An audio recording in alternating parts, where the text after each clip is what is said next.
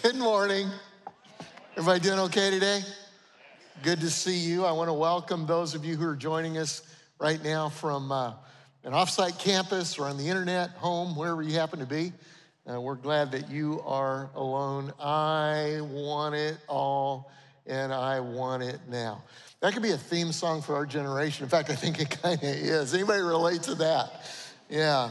Have you ever got frustrated when you're waiting on something? Anybody? Come on. Yes. Today. Anybody been frustrated today when you're waiting? We hate to wait. I don't like to wait. I want it all and I want it right now. Okay, so I like ice in my drink. Okay, so here, here's my, you guys have routines in the morning? Some of you get up and you fix coffee in the morning. I don't fix coffee, Starbucks fix my coffee, okay? But uh, don't judge. But I, I get up in the morning and I get my fake Yeti and I go to the ice machine to get ice, okay? Well, we had a terrible, terrible situation in our home uh, a few weeks ago. In fact, it's a couple, three months ago by now. Um, our ice machine broke. I know that is a first world issue and problem, okay? They used to not, you say, they used to, my grandparents didn't even have ice. And then they had the time when the iceman would come around and they'd give you a chunk of ice. And then your refrigerators had ice makers in them and they would always break down. Any testimonies on that? And now our refrigerator doesn't even have an ice maker in it because we bought an ice maker. And how important that is. And it went out on us a few weeks ago, months ago by now. And uh, so, so I said to Debbie, call a repair guy. Why was it her responsibility? I don't know. I was winning people for Jesus, you know, and and so she got a hold of a repair, repair guy, and and within a few weeks he came out to our house. And he worked for an hour or two on the machine. And when he was done, he said, I've got good news and not as good a news. I said, What is that? He said, The good news is just going to take this real small part, won't cost that much. The not as good of news is that it's back ordered, which meant it's on a ship somewhere between China and here. And because of the pandemic, who knows when you'll get ice? There's a crisis in our home. I want it all, and I want it now. So here's what we resorted to. Someone had given me one of these Yeti portable jobs a few years ago. So we would come to the church and we would literally steal ice. I'll tell you how it's done. There's this room. There's this room right out in the front foyer here that's got a door on it. It's got a Mongo ice maker. I mean, it's huge. And what we would do is we would, it was a team effort. I would drive, I would park out here in the little spaces where they say don't park. During the week, you can park there if you can find one. And we'd find one and we'd wait until there was nobody around. And then Debbie's job was to run in, sneak in with this, and fill this up with stolen church ice. And somebody said, Oh, you weren't stealing it, you were just borrowing it. We didn't borrow any of it, we didn't give any of it back. We stole ice because we were frustrated waiting. Well, you know, that's kind of silly, but it's true. Uh, my story pales in comparison to what a lot of you are waiting on. Seems like a lot of people are waiting on a lot of things right now just I, am just gonna I, I walked through the foyer over the last few weeks and just heard what people are waiting on some of you are waiting on a job and it's getting desperate others of you uh, own businesses in the service industry you can't get anybody to work for you and it's getting desperate. You're waiting. Some people are waiting on a spouse. I know one story just broke my heart. Just somebody that was like you know uh, had one of those birthdays that end in zero or five and thought they'd be married or have a different situation by then, and just frustrated with waiting. Uh, some of you are waiting on a baby. Maybe that's a desire that you've had and can't get pregnant, or maybe it's waiting on a, an adoption. I've heard those stories too. I was right out here a couple of weeks ago talking to a guy who's waiting on a transplant, waiting on a kidney. And if it doesn't come within certain amount of time, you know, he's in trouble. Uh, I, I've talked to several people who are waiting on healings. I know we're praying every day for Larry Tran, who's one of our musicians who's been in the hospital uh, on a respirator for a while with COVID. And good news is he's off the respirator as of yesterday. And uh, I have several friends right now, several friends who are in the hospital on respirators. I never thought I'd see that, that, that uh, case. Uh, some, some people are, are waiting on a house. You know, will it get done? Uh, can I buy a house? Uh, and, and so, some have just, in, you know, that, that might seem, oh, that's not that big of a deal unless it's you. And you live in Mount Pleasant and you work for the church or you work wherever and, and you just can't find a house. You can't get a house. And even if you do, you, the prices are going up so much that you can't afford it. There, people are waiting. Can I have a testimony on this? People are waiting for COVID to be over. Over, over. We thought, we thought as, as little as a month ago, we thought, well, we've got this thing licked, and now, boom, here it comes again. Uh, just waiting on a lot of things. You know, the Bible says there's value in waiting. You don't want to hear it. Bible says you gain strength when you wait. You, you gain wisdom. You get endurance. It gives us perspective. It helps us focus. It gives us humility. And I believe that humility is really uh, humility and gratitude are the key to everything, everything in life. Just do those two things, and you'll be fine in life. But you know, I don't want, I, I know that, but I still don't like to wait. We know a lot about waiting as a church. I mean, the building that you're sitting in, if you're right here in Mount Pleasant, the building that you're sitting in, people ask me, how long did it take to build that building? I say, 20 years. 20 years. And We waited and waited and waited and waited. And then you know, we started ARC about 20 years ago, the Association of Related Churches. And, and uh, uh, in the next few weeks, we're going to plant our 1,000th church. Can you imagine that? We've got, um,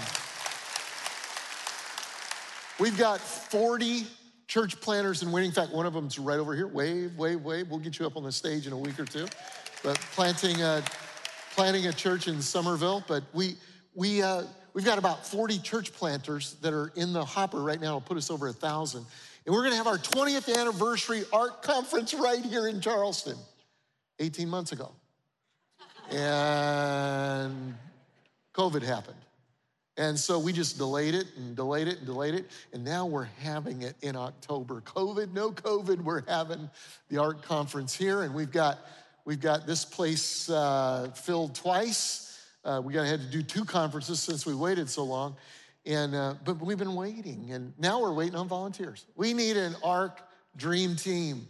This is your opportunity. Let me tell you what's going on. I'm going to do a little sales pitch right here. Get your phone out. Get your phone out. Everybody, get your phone out. Get your phone. Get your phone. Get your phone. Get ready with your phone. All right, ARC conference is amazing. You're going to have about 5,000 pastors from all over the world that are going to be here. Uh, you're going to hear amazing stories. Uh, there are going to be speakers. John Maxwell. Anybody ever heard of John Maxwell? John Maxwell is going to be here. Christine Caine. Anybody ever heard of Christine Caine? Christine Caine's going to be here speaking, and Chris Hodges is going to be here speaking, and Greg Surratt. Whoa, whoa, whoa. All right, and um, you can't be in here, but we've got a place for you where you can be because this is totally exciting. And here's all you got to do to be a part of the dream team. Smile. Everybody smile. Can you nod your head and point? That's all you got to do. That's all you got to do. And if you can serve for an hour, that'd be great. Half a day, that'd be wonderful. All day, great. All week, whatever. Here's what you do. Get, got your phone? Got your phone? I need a hundred from this campus and a hundred from our other campuses. I need a hundred people to, to, to dial 320, 320, and put the word ARC in there, and we will hook you up, all right? We will hook you up. How's that? Everybody all right? Everybody still love me? It's great. You're gonna love me more after you serve, okay? All right, so so so we're waiting. Did I say ARC? A-R-C, 320, 320. All right, that's it. 100 people right here and 100 out there. All right, good. Waiting. Just the idea of waiting can be frustrating. You know, the truth is, we're going to all spend a fair share of time in the waiting rooms of life. Not every waiting room is the same, but waiting is a given. Misery while waiting is an option. You don't have to be miserable while you wait. And I want to talk to you about that today uh, because God's word uh, has uh, really some specific things about what to do while you're waiting on an answer, on a house, on spouse, on whatever it happens to be, finances. What do you do while you wait? And what we're going to do is we're going to study uh, Psalm 130 because it is a psalm about waiting. All I'm going to do, I'm going to go verse by verse through that. We're going to see what God says about waiting. Let me explain the psalm just a minute. Here's what it says it says, I wait for the Lord, my whole being waits, and in his word I put my hope. Now, this psalm is a psalm of ascent. There's a few psalms that are psalms of ascent. What's that about? Well, there were certain holidays in Israel that, um, that it was expected that everybody would leave wherever they lived and go to Jerusalem, hike up to Jerusalem, and then there was a party. Like the one that this one is attached to was the Feast of Tabernacles, which was a week long party, lots of great food in Jerusalem, and everybody got to sleep in tents. And it pointed back to a time when Jerusalem was 40 years, or the Israelites were 40 years in the desert. God took care of them. So, so um, uh, everybody had to go, and, and you didn't have cars, and so basically it's walking from wherever you lived to Jerusalem. Now, uh, if you lived at the Sea of Galilee, which is where Jesus lived, and did 90% of his ministry, 95% actually, took place in a little five mile radius right around the Sea of Galilee. Well, the Sea of Galilee is in the north part of Israel, and the, uh, uh, it, it's about 75 miles from Jerusalem, where you had to hike to. And the elevation at the Sea of Galilee is 700 feet below sea level, okay? 700 feet below sea level. Jerusalem is 2,500 feet above sea level, okay? So you had to walk nearly uphill. It would be like, for instance, if you live here in Charleston and we, uh, we just all hiked to Orangeburg, okay? We're gonna, I don't know why you'd wanna do that, but we all hike to Orangeburg, about the same amount of, amount of distance, except for rather than Orangeburg being a flat hike, Orangeburg would be the height of actually higher than Asheville, a thousand feet higher than Asheville. It's like Boone, North Carolina, okay? Or uh, where I'm from, and we went back there this summer, uh, if you hiked from Denver to Vail, it would be about the same. Denver's 5,000 uh, uh, feet, and Vail's uh, uh, about 8,500 feet above sea level. And so, and so you're hiking up that's why it's called the Psalm of what? Ascent. You would sing on your way there. And, and, and the psalm is a picture, a word picture of life built around a uh, topography, a, a, reality. We're hiking uphill to Jerusalem, all right? So, so they go from the lowest of lows to the highest of highs. So, what can we learn? What can you do when you have to wait on God? Here's the first thing. Verse one cry out to God. When, you, when, when you're in a waiting period, seems like that seems like, oh, you know, that's, no, it's so important that you cry out to God. He says, out of the depths, the depths, I cry to you, Lord. Lord, hear my voice. Let your ears be attentive to my cry for mercy. Out of the depths, 700 feet below sea level, out of the depths. Have you ever been 700 feet below sea level in your life? I mean, just with issues going on. Have you ever been, anybody here ever been lower than a snake's belly? That's how I like to call it. I mean, you're just low, dude, down, down, down, down, down, down, down, doobie down, okay? Just, just low. And he says, out of the depths, the depths represent when you hit rock bottom and you realize you can't fix this on your own. I remember what happened to me uh, relationally and actually in a marriage. In a marriage, I've had one. Oh, I he thought I could fix everything. And I can remember at one point going, but God, I can't fix this. I can't even fix me. What do I do? What do I do? I've been there physically. What do you do when you can't fix it? When you're at the depths of whatever it is and you can't. In fact, in, in Psalm 130 and verse 1, in the message, says it this way Help, God. The bottom has fallen out of my life. you ever felt like that? Not everybody is like that here today, but there are some of you that are. You came to the right place. Um, I hate to say this, but those of you who aren't, you will be. So listen up, take notes, and pray for those that are. Whether the problem is financial or illness or relational, you are at a place of deep personal pain. And in those moments, you're faced with a choice. You can bottle it up. I'm just gonna suck it up. I'm gonna get through this. I'm not gonna tell anybody about it. Here's the problem when you bottle things up, they tend to explode at some point. And it's not good when it happens.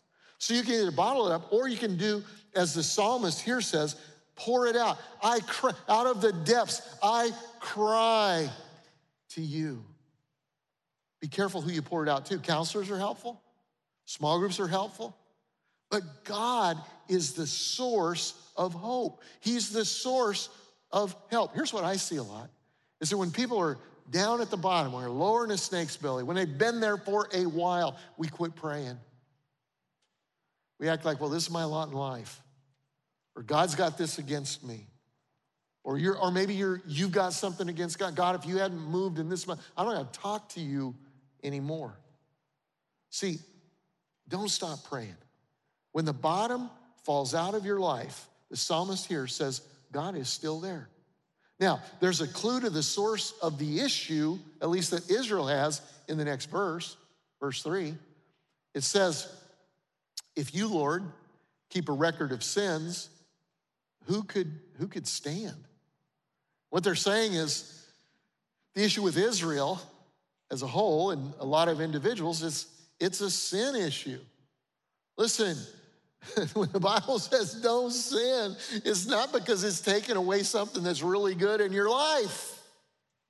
Now, sin might be fun for a season, but sin throws sand in the gears of life. It makes everything worse. Everything. And here the psalmist says, If you, Lord, keep a record of sins, who could stand? How many sinners do we have in the house? Uh, real quick. Okay, all right, good. Pretty, uh, those of you watching online, I mean, it's almost unanimous here. In fact, let's do this. How many of you have sinned today? How many of you have sinned today? Would you like to give a little testimony? Maybe it's in the car, parking lot here. You know, whatever. The psalmist says, You know, God, here's the good news. If you kept a record of my sins, I'd be toast. Here's the problem God keeps a record of your sins. You don't believe that. God keeps score, Revelations 20. End of times. It says, Then I saw a great white throne of him who was seated on, the, on it, and the earth and the heavens fled from his presence. There was no place for them, and I saw the dead, great and small, standing before the throne. The books were opened. Another book was opened, which is the book of life. The deeds, or the dead, were judged according to what they had done, as is recorded in the books. Uh, that's not real good news right there. Um, that's a problem. That's a problem right there. However, however, the next verse in the psalm rectifies that. But with you, he says, there is forgiveness, so that we can, with reverence, serve you.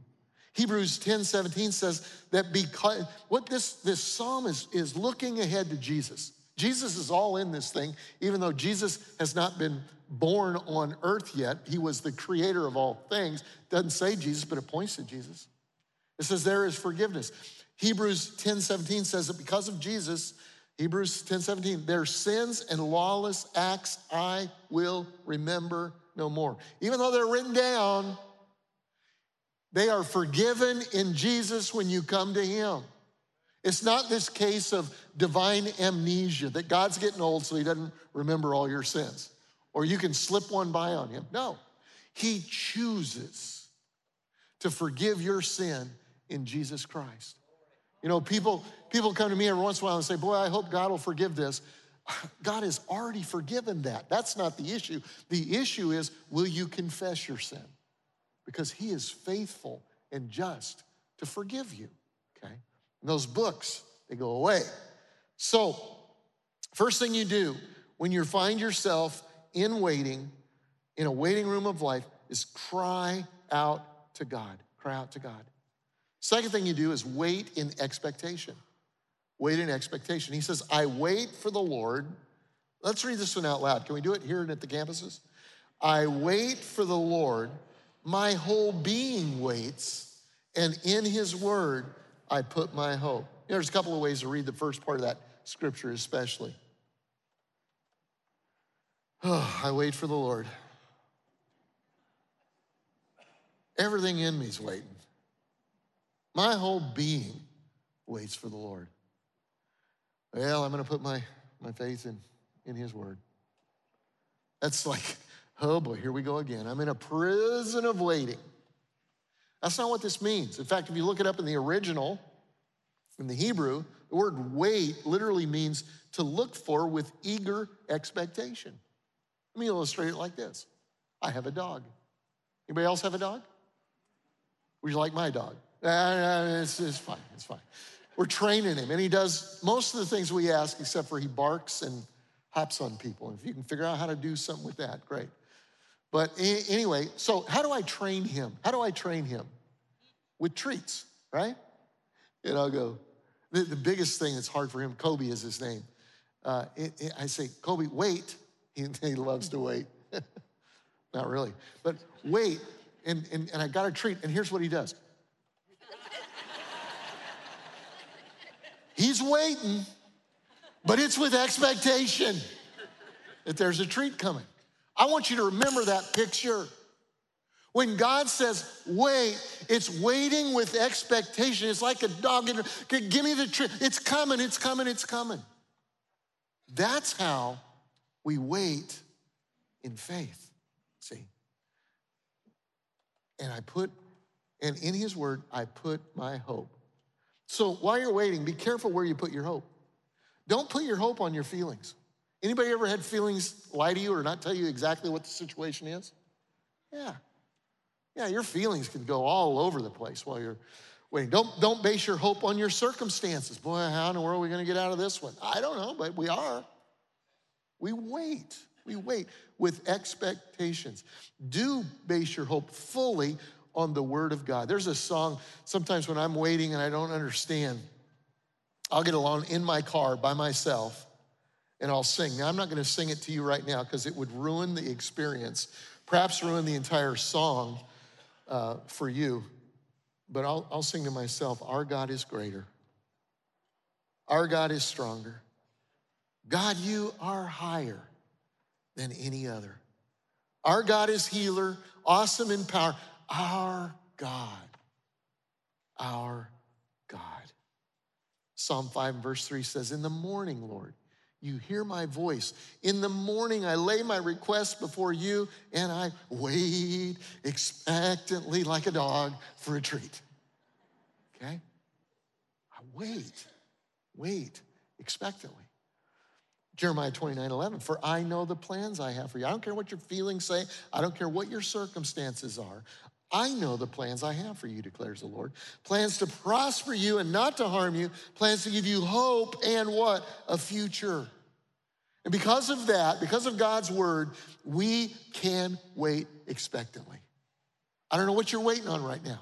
And it may be really, really difficult, but you can wait expectantly. The next verse is so beautiful. This is a song, okay? They're singing this all the way from wherever their house is up to Jerusalem. and uh, because it's a song, it's poetry, okay? So it's got a verse that's repeated. Here's what it says next verse I wait for the Lord more than watchmen wait for the morning. More than watchmen wait for the morning. That's kind of the echo of it. Well, what does that, what does that mean? have you ever pulled an all-nighter? Anybody ever pulled an all-night shift? Did you ever work on an all-night shift? I used to work 11 to 7. That's of the devil, okay? My, my daughter just recently, she's a nurse, my daughter just recently uh, moved to days, but she's been working for years, seven to seven, you know, seven at night, seven in the morning with four kids. She's my hero. Um, what is the hardest thing about working the night shift? Staying awake. Absolutely. I can remember days of, you know, just nodding off and hoping the boss didn't see me or something bad would happen. The biggest challenge is staying awake. It says, watchmen, it says, uh, I, I, wait for the Lord more than watchmen wait for the morning. Watchmen were, um, were guys that were stationed on the wall of a city. To, it's a dangerous place, both inside and outside, at night, and they're watching for, you know, the bad stuff so that they can keep people safe. And it says those watchmen, they, they're waiting for the morning. The best part of the night shift is when? It's when the sun comes up. And guess what? The sun always comes up. There's never been a day in history when the sun didn't come up. It might be a little bit cloudy, it might be hard to see, might be a lot of things, but it's not night anymore. And there's coming a day when the sun will shine clearly. And so he's reminding them that, that the, night is, the night is dark. The night might be real. The night feels long, but there is no doubt the morning is coming. It never fails. And your waiting period may be dark. It may be very hard. It may feel like it's been long. But there is no doubt, can I tell you, your morning is coming. Your morning is coming, and you can rely on God's word. How, how, how do you think that that would improve your outlook on life? Cry out to God, wait expectantly. Let me give you one more wait in hope. It's similar to expectancy, but there's a difference in it. He says, Israel, verse 7, the first part of it, Put your hope in the Lord. Whoever the psalmist is, he goes from, from waiting to preaching. Okay, now he said it's about him, and here's what we need to do. But now Israel, he turns to the person next to him and says, Listen, I haven't found what I'm looking for yet.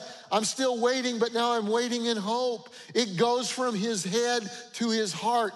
Have you ever heard the, the, the phrase, it dropped into my spirit? You knew it up here, but it goes down here, and now you're waiting expectantly, and you want everybody else around you to experience the same peace that you're experiencing.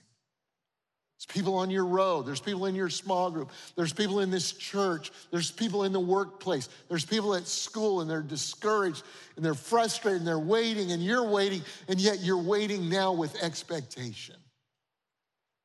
And he says, You got to do this. You got to do this. He gets his eyes off his problems and he starts helping somebody else. He looks around and he sees others who are waiting on something. Hey, Israel, put your hope in the Lord. So, why should you put your hope in the Lord? Look at the next part of the verse. For the Lord is two things the Lord is un, unfailing love, and with him is full redemption. Let's just break those apart. Unfailing love. Everything else that you can put your hope in has the potential to fail you. Everything. If you put your hope in people, they could fail you. I was going to say they will. I, you know, I, don't want to be that dire. But they could fail you. Any testimonies on that? Keep your hands down. If you put your hope in things, they could fail you. Your car could fail. You can have a hurricane or a fire or a flood, or like Haiti, another earthquake. And by the way, we have our partners are already on the ground in Haiti. And if you want to help there, relief, you just text relief to 320 320 and put in an amount. And we'll get it right on the ground into Haiti. We'll tell you more about that in the, in the future as it develops. But uh, if you put your hope in the economy, it goes up and down. You could have a crash. If you put your hope in politics, I'm not even gonna go there. Put your hope, sometimes we put our hope in a scenario, okay? This is how this thing should work out. Have you ever done that?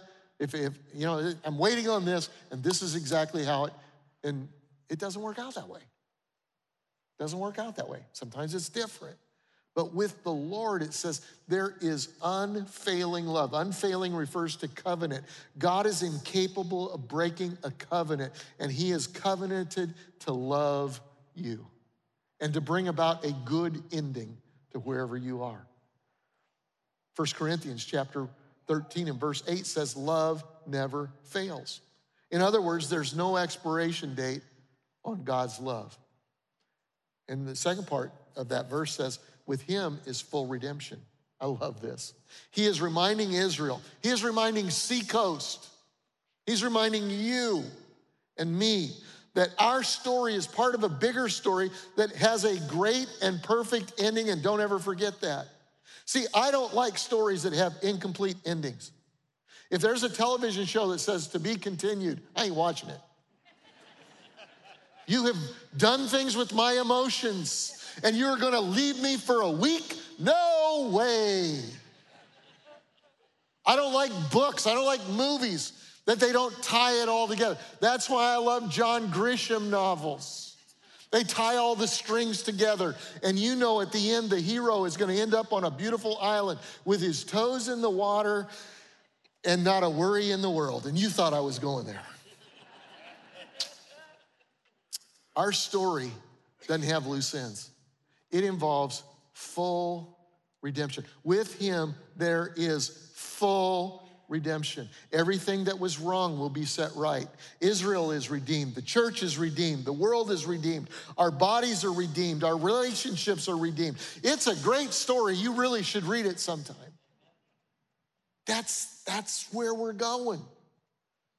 I'm not saying that you'll have to wait until then. I don't know what God's will is for you. I know it's good, but I know at the end of everything, there is redemption. And then the psalmist concludes this psalm of ascent. They're, they're about to Jerusalem now, about waiting with this. He says, He himself will redeem Israel from all their sins. There's another picture of Jesus right there. Says, just to make sure nobody messes this, this one up, he's gonna himself do it. And he did. Jesus, God, became man, and he lived a sinless life. And he died in order to reverse the curse of sin for you and I. In Ephesians chapter 1 and verse 7 says, In him we have redemption through his blood, the forgiveness of sins in accordance with the riches of God's grace that he lavished on us. With all wisdom and understanding, he made known to us the mystery of his will according to his good pleasure, which he proposed in Christ to be put in effect when the times reach their fulfillment to bring unity to all things in heaven and on the earth under Christ. It says, God's got this. God's got this. You just seen a little tiny piece of what your future is. So, as I conclude, I just ask, what are you waiting for that's breaking your heart right now? It might be a lost love, it could be a broken body, it could be a financial thing, a source of income, or people to help you. You could be waiting on a good report and you're afraid of a bad report. So, what do you do while you're waiting? Cry out to God. Cry out to God. Wait with expectation because the sun's coming up. It always does. And wait with hope. God's got this. So I was working on this message this week, and one of my friends who's sitting right here, Joel, who prays for me every day. And, uh, and every once in a while, he'll send a little word of encouragement.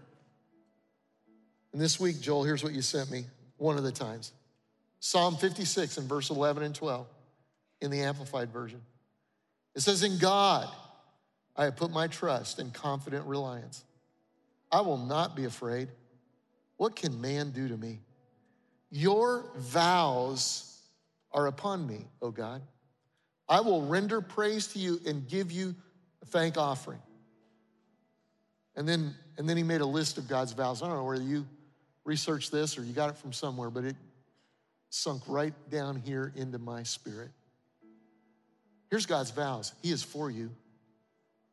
He won't let you go. He's going to protect. He's going to provide. He's going to comfort. He's going to heal. He's preparing a mansion, a place for you.